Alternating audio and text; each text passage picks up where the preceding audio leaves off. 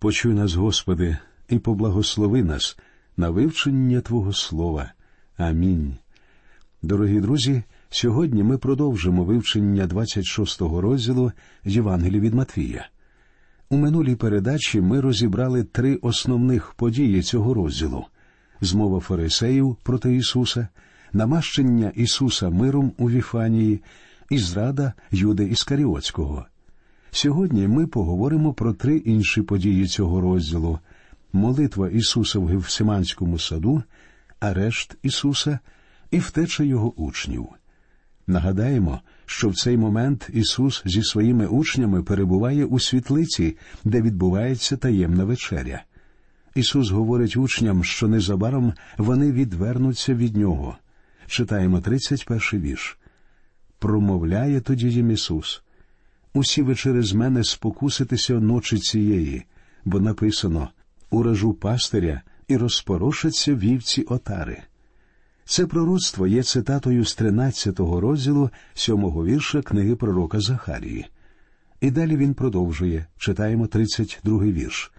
По воскресенні ж своїм я вас випереджу в Галілеї. Але Петро заперечує йому в 33-му вірші. А Петро відповів і сказав йому Якби й усі спокусились про тебе, я не спокушуся ніколи. Відповідь Петра означає, що він, як і сам Господь, не дуже довіряє іншим учням, але Ісус може цілком покластися на нього самого.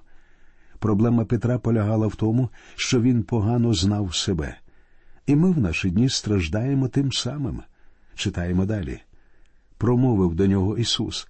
По правді кажу тобі, що ночі цієї, перш ніж заспіває півень, відречешся ти тричі від мене. Говорить до нього Петро. Коли б мені навіть умерти з тобою, я не відречуся від тебе. Так сказали й усі учні. Петро запевняв Ісуса, що ніколи не зречеться Його. Він навіть готовий умерти заради Господа. Але в цю саму ніч ще до перших півнів Петро зрікся Ісуса і не один раз, а тричі. Далі у віршах з 36 по 39 ми читаємо про події в Гевсіманському саду. Тоді з ними приходить Ісус до місцевості, званої Гевсиманія, і промовляє до учнів Посидьте ви тут, аж поки піду і помолюся отам. І, взявши Петра і двох синів Заведеєвих, зачав сумувати і тужити. Тоді промовляє до них обгорнена сумом смертельним душа моя, залишіться тут і попильнуйте зо мною. І трохи далі пройшовши, упав він до лілиць та молився і благав Отче мій, коли можна, нехай обменеться чаша мене, та проте не як я хочу, а як ти. Потрібно звернути увагу на цю молитву нашого Господа. Під чашею, очевидно, мається на увазі його хрест і гріхи цього світу. Нам нелегко це зрозуміти, але Ісуса страшила не сама смерть і не майбутні страждання, а те, що йому, святому і безгрішному, належало зробитися гріхом за всіх нас. Там на хресті на нього були покладені гріхи всього людства. Причому ці гріхи були не просто абстрактно приписані йому, а саме покладені на нього. І нам ніколи не зрозуміти, що пережив у той момент Господь, знаючи, що йому доведеться нести на собі всі людські гріхи. Це було щось жахливе для того, хто є святим за своєю природою. Причому зверніть увагу, що Господь зовсім не просить позбавити його Христа. Він молиться, щоб здійснилася воля Отця. Нам з вами ніколи не вдасться повністю збагнути значення подій, що відбувалися тоді в Гевсіманському саду. Однак я думаю, що саме там Ісус і здобув Голговську перемогу. Немає жодних сумнівів, що в Гевсиманії сатана спокушав його не менше, ніж до цього в пустелі. Зверніть увагу на сорок другий вірш. Відійшовши ще вдруге, він молився і благав Отче мій, як ця чаша не може минути мене, щоб не пити її, нехай станеться воля Твоя. Тобто він приймав усе, що повинно було відбутися. Було б невірно стверджувати, що Господь намагався уникнути хресної смерті.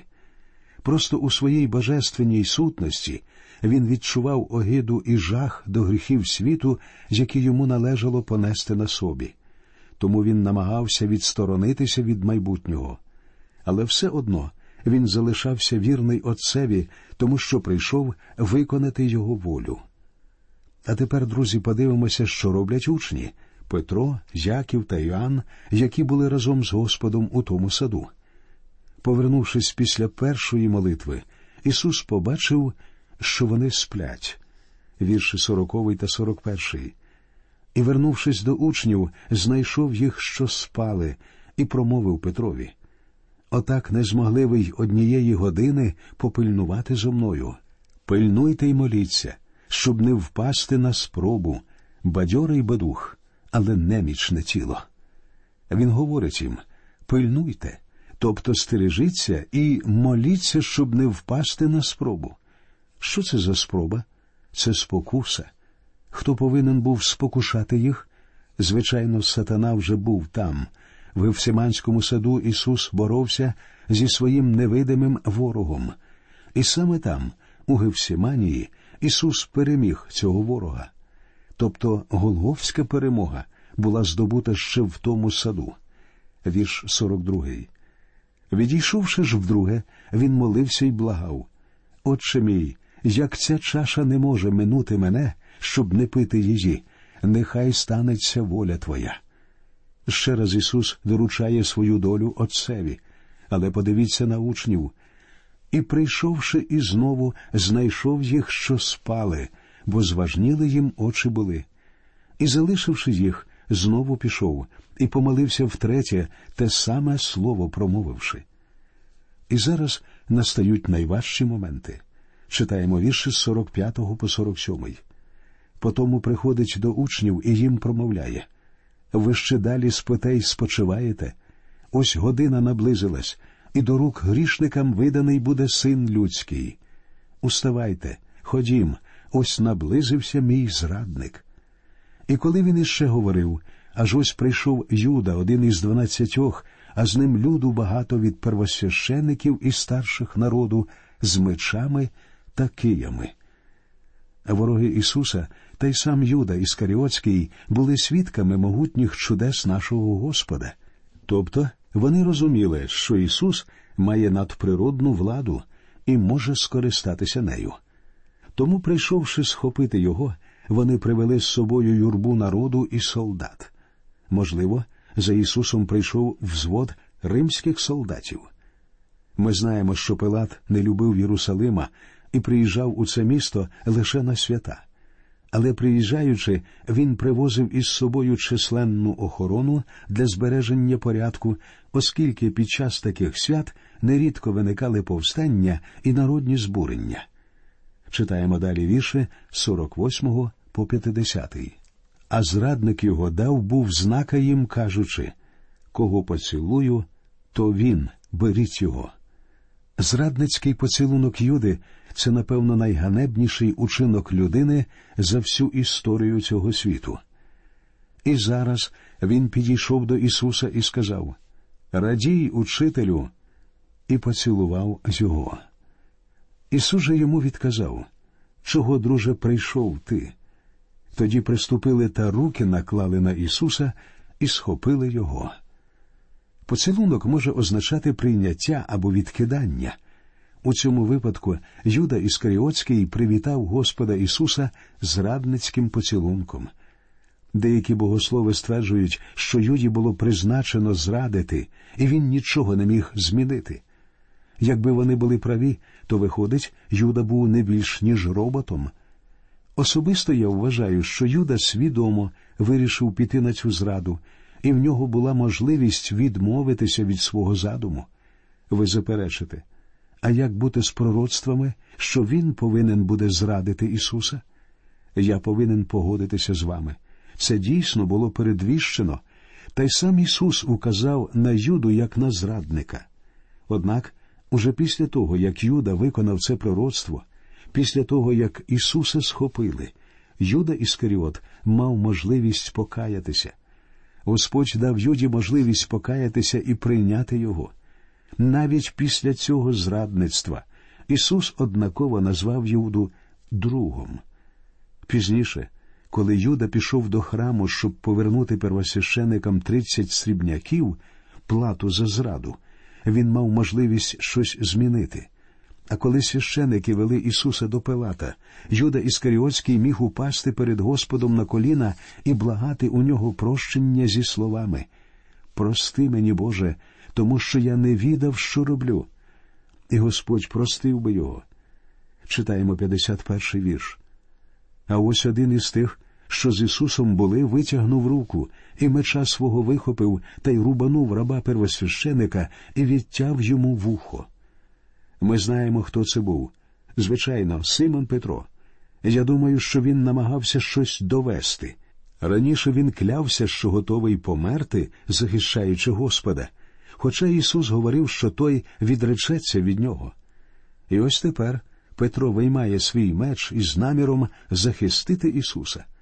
Однак Петро був рибалкою, а не воїном.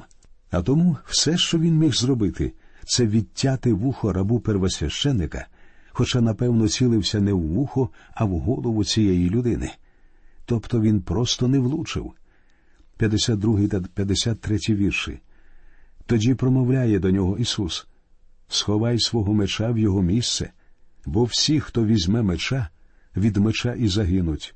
Чи ти думаєш, що не можу тепер упросити свого Отця, і він дасть мені зараз більше дванадцяти легіонів ангелів? Інакше кажучи, Ісус говорить мені не потрібний твій меч, Петро. Я прийшов сюди зовсім не для того, щоб воювати. Я прийшов, щоб умерти за гріхи світу. Читаємо далі 54-й вірш. Але як має збутись Писання, що так статися мусить? Як бачите, Господь виконує Писання, і Матвій підкреслює цей факт. 55-й вірш. Тієї години промовив Ісус до народу. Немов на розбійника вийшли з мечами та киями, щоб узяти мене. Я щоденно в храмі сидів і навчав, і мене не взяли ви. Раніше Ісус говорив, що його час ще не настав, а зараз ми бачимо, що цей час настав. 56 вірш. Це ж сталося усе, щоб збулися писання пророків. Усі учні тоді залишили його і повтікали. Як і говорив Ісус, всі його учні розбіглися. Далі ми читаємо, як Ісус з'являється перед судом первосвященика. Читаємо 57-й вірш. А вони схопили Ісуса і повели до первосвященика Каїафи, де зібралися книжники і старші. Пізніше ми дізнаємося, що ідейним натхненником всіх цих подій був тесть Каїафи. Але для проголошення обвинувачень Ісус повинен був стати перед самим Каїафою, офіційним первосвящеником. Справа в тому, що релігійна влада Ізраїлю збиралася просити у Рима стратити Ісуса. А для цього вони повинні були висунути Ісусу обвинувачення, які потім потрібно було подати Пілату. 58 вірш. Петро ж здалека йшов услід за ним аж до двору первосвященика, і, ввійшовши всередину, сів із службою, щоб бачити кінець. Написано, що Симон Петро йшов за ними здалеку. Дуже небезпечно, коли люди слідують за Ісусом лише здалеку. В Євангелії від Іоанна у 18 розділі, в 15 і 16 віршах ми читаємо, що Петро за допомогою Іоанна зміг пройти до двору будинку первосвященика. Петро чекав там, щоб бачити кінець, але незабаром він зрікся Господа. І ось що відбувається в самому суді. Читаємо. А первосвященики та весь Синедріон шукали на Ісуса неправдивого свідчення, щоб смерть заподіяти йому. І не знаходили, хоч кривосвідків багато підходило. Аж ось на кінець з'явилися двоє. Як бачите, у релігійної влади не було обвинувачень проти Ісуса. Саме тому вони й змушені були звернутися до неправдивих свідків. Але знайти їх було непросто. Потрібна була така людина, що змогла б безпомилково свідчити в ході подальшого розслідування. Адже юдейські вожді знали, що проникливість Пилата може розкрити їхній обман, що й відбулось насправді. Вони боялися, що Пилат зруйнує їхні плани. Нарешті їм удалося знайти двох так званих свідків, і ось у чому обвинувачували ті Ісуса. Читаємо 61-й вірш. І сказали Він говорив Я можу зруйнувати храм Божий і за три дні збудувати його.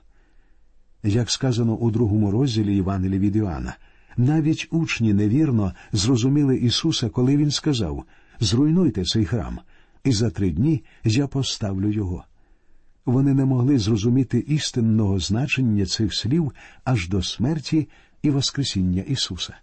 Мабуть, знайдені неправдиві свідки чули саме ці слова Ісуса, хоча і не змогли дослівно їх повторити. Тоді первосвященик устав і до нього сказав Ти нічого не відповідаєш на те, що свідчить супроти тебе. Тут первосвященик намагається змусити Господа Ісуса відповісти, щоб Синедріон знав, які доводи використовувати в обвинуваченні. Але ці обвинувачення настільки абсурдні, що Господь навіть не відповідає на них. Читаємо 63-й вірш. Ісус же мовчав, і первосвященик сказав йому Заприсягаю тебе живим Богом, щоб нам ти сказав, чи Христос ти, Син Божий. А тепер первосвященик вимовляє фразу, що змушувала будь-якого єврея дати чесну і пряму відповідь. Він говорить Заприсягаю тебе живим Богом, і ставить Ісусу конкретне запитання Скажи нам, чи Христос ти, Син Божий? Промовляє до нього Ісус. Ти сказав. А навіть повім вам відтепер ви побачите людського сина, що сидітиме праворуч сили Божої, і на хмарах небесних приходитиме. Промовляє до нього Ісус. Ти сказав. Ця відповідь, власне, означає так, я і є тим, ким ти мене називаєш. А також Ісус назвав себе Сином Людським. Деякі коментатори стверджують, що це найвище звання нашого Господа. Термін син людський використовується в пророцтвах Даниїла та Єзекіїля, тобто не було більшої честі, ніж те, що він назвав себе сином людським, що сидітиме праворуч сили Божої і на хмарах небесних приходитиме. 65-й вірш. Тоді первосвященик роздер одежу свою та й сказав Він Бого зневажив. Нащо нам іще свідки потрібні? Ось ви чули тепер його богозневагу.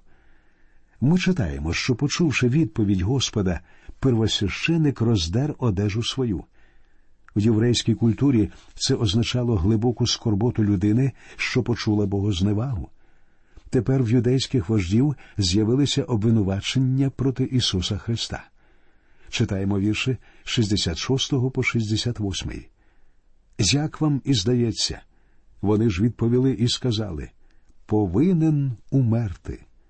Тоді стали плювати на обличчя йому та бити по щоках його, інші ж киями били і казали Пророкуй нам, Христе, хто то вдарив тебе. Подумайте, наскільки вони ненавиділи Господа Ісуса. Тут проявляється природний антагонізм нечистивого людського серця і божественної праведності і святості Ісуса. Чи усвідомлюєте ви, друзі, що якби в нас жила лише наша колишня гріховна натура, ми теж спробували б скинути Бога з Його престолу? Справа в тому, що людська природа ненавидить Бога. А Петро перед домом сидів на подвір'ї, і приступила до нього служниця одна та й сказала І ти був з Ісусом Галілеянином. А він перед всіма відрікся, сказавши не відаю я, що ти кажеш. А коли до воріт він підходив, побачила інша його та й сказала приявним там людям Оцей був з Ісусом Назарянином. І він знову відрікся та став присягатися не знаю цього чоловіка. Підійшли ж трохи згодом присутні і сказали Петрові І ти справді за тих, та й мова твоя виявляє тебе. Мова жителів Галилеї відрізнялася від мови жителів Юдеї. Вони говорили з незначним акцентом, і Петро видав себе своїми словами. Тоді він став клястись та божитись, не знаю цього чоловіка, і заспівав півень хвилі тієї. До цього Петро і не підозрював, наскільки він слабкий. Але Ісус молився, щоб віра Петра витримала всі випробування.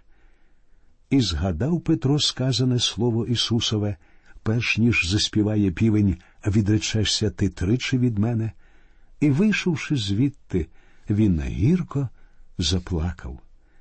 Симон Петро опинився в невдалому місці. Для нього двір первосвященика виявився місцем спокуси, але не варто шукати виправдань цьому огідному зрадництву. Однак ми знаємо, що, зрештою, Петро покаявся і прийшов до Господа. Більше того, саме Петру була довірена честь вимовити першу після приходу Святого Духа проповідь, з якої і почалася ера церкви. На цьому закінчується 26-й розділ Євангелії від Матфія. У нашій наступній передачі ми почнемо вивчення 27-го розділу. До нових зустрічей. Нехай Господь рясно благословить усіх вас.